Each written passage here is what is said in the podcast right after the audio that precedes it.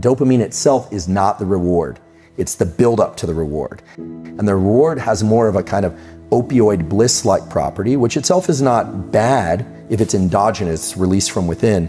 But when we can just sit there like the, like the rat with no dopamine, gorging ourselves with pleasures, so to speak, what you end up with is somebody that feels really unmotivated and those pleasures no longer work to tickle those feel good circuits. And so there's no reason for them to go out and pursue anything. The reward itself, whatever it is, might be rewarding the first time around, but then over time, the way that we're wired will make it less reinforcing, less rewarding. So then we need a little bit more and a little bit more and a little bit more. So ultimately, the reward itself is not the thing to seek because it's the pot of gold at the end of the rainbow. You, you, it's, it's ever elusive.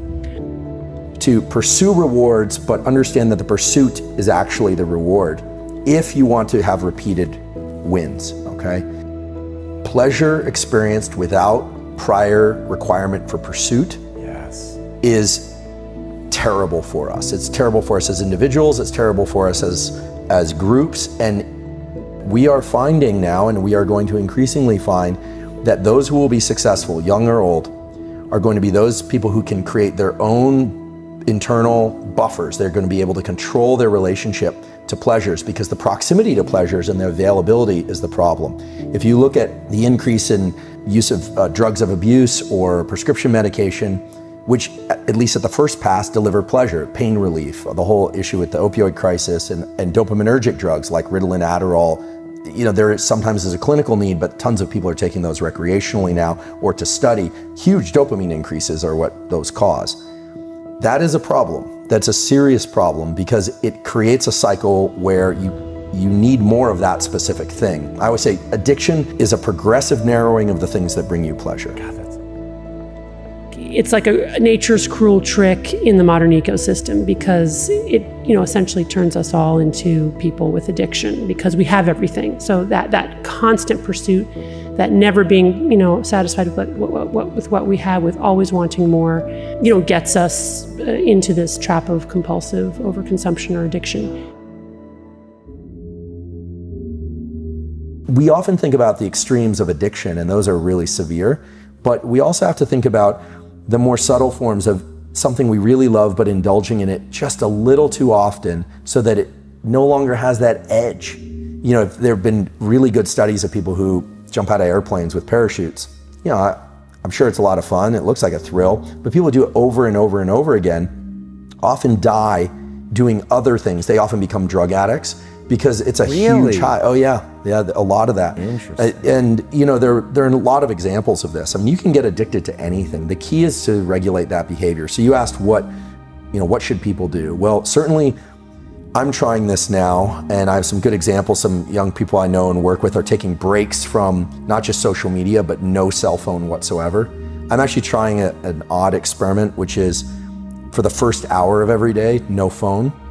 Right. So we have circuitry in the brain uh, related to the so-called basal ganglia, and we have go sort of activating, you know, think gas pedal, and then we ha- there's a lot of no-go circuitry, and learning how to keep that no-go, don't circuitry, as we could call it, uh, tuned up is very important.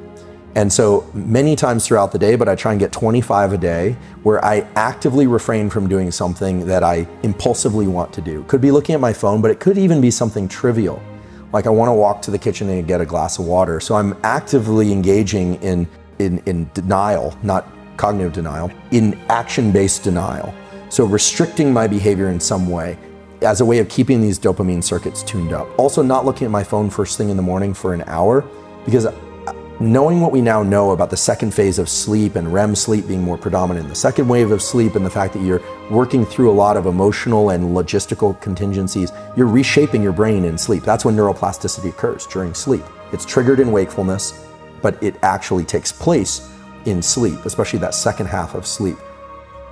When you wake up in the morning, you are in a perfect position to what I call receive the download of all the work that your neural circuitry has been doing the night before. But if you immediately go to a sensory experience, especially a rich sensory experience of stuff scrolling by, you're actually missing the information that you processed mm. at night.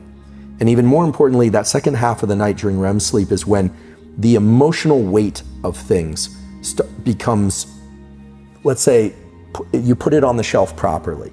Things that are important to emotional, emotionally register get put in one shelf. Things that were like the comment you got on Twitter that was triggering doesn't seem like such a big deal after a good night's sleep. And that's because that second half of sleep is actually when you re-experience these things, but your body can't secrete adrenaline. It's kind of an internal form of therapy or even trauma therapy. Yes. And that's why people who don't get that sleep are very, you know, they're easily agitated. They feel like the world is crushing down on them. So when I wake up in the morning, I want to receive ideas that I want to learn from my learning. And if you take in new information, you are not in a position to do that you know, our what our, our, dopamine. It's a, it's a signal, right? We do something, it feels good. Our brain releases dopamine. It says, "Do that thing again," and then we go into a dopamine deficit state, and then that says, "Oh, you know, that's a very powerful, powerful physiologic drive that insists that we pursue that thing again, even when we stop liking it." So that that's the vicious cycle. But your solution to this modern problem, and it's a modern problem that we all have, is to seek more, to try harder, um, to find the, the road with the most friction and go there. Many people find it hard to subjectively attach dopamine to something they don't want to do. How do you get motivated? Well, one way to do that is if you are good at subjectively attaching dopamine to the pursuit, just knowing, okay, I really am hungry for this. I'm just, I'm going to tell myself that, you know, making, you know, making it 1% of the way is a success and I'm going to keep going and I'm going to keep ratcheting on. And that's great if you can do that. But for people that can't do that, understanding this relationship with the pleasure pain balance can be more powerful. Just understanding the more friction and pain that you experience, the greater the dopamine reward you will get later. And that serves as its own amplifier of the whole process of pursuing more dopamine. You're balancing the dopamine and epinephrine systems. You know, epinephrine being this molecule of universal currency of energy output. Could be out of hate or it could be out of love. Epinephrine doesn't care, and actually dopamine doesn't care. None of these systems care about us. They just work underneath our sub, uh, underneath our conscious control. But when you start to understand that hitting the gas pedal is great, but hitting the gas pedal and then coming off the gas pedal a little bit, you can kind of sit in a more relaxed RPM actually allows you to go much further. You're balancing the dopamine and epinephrine systems.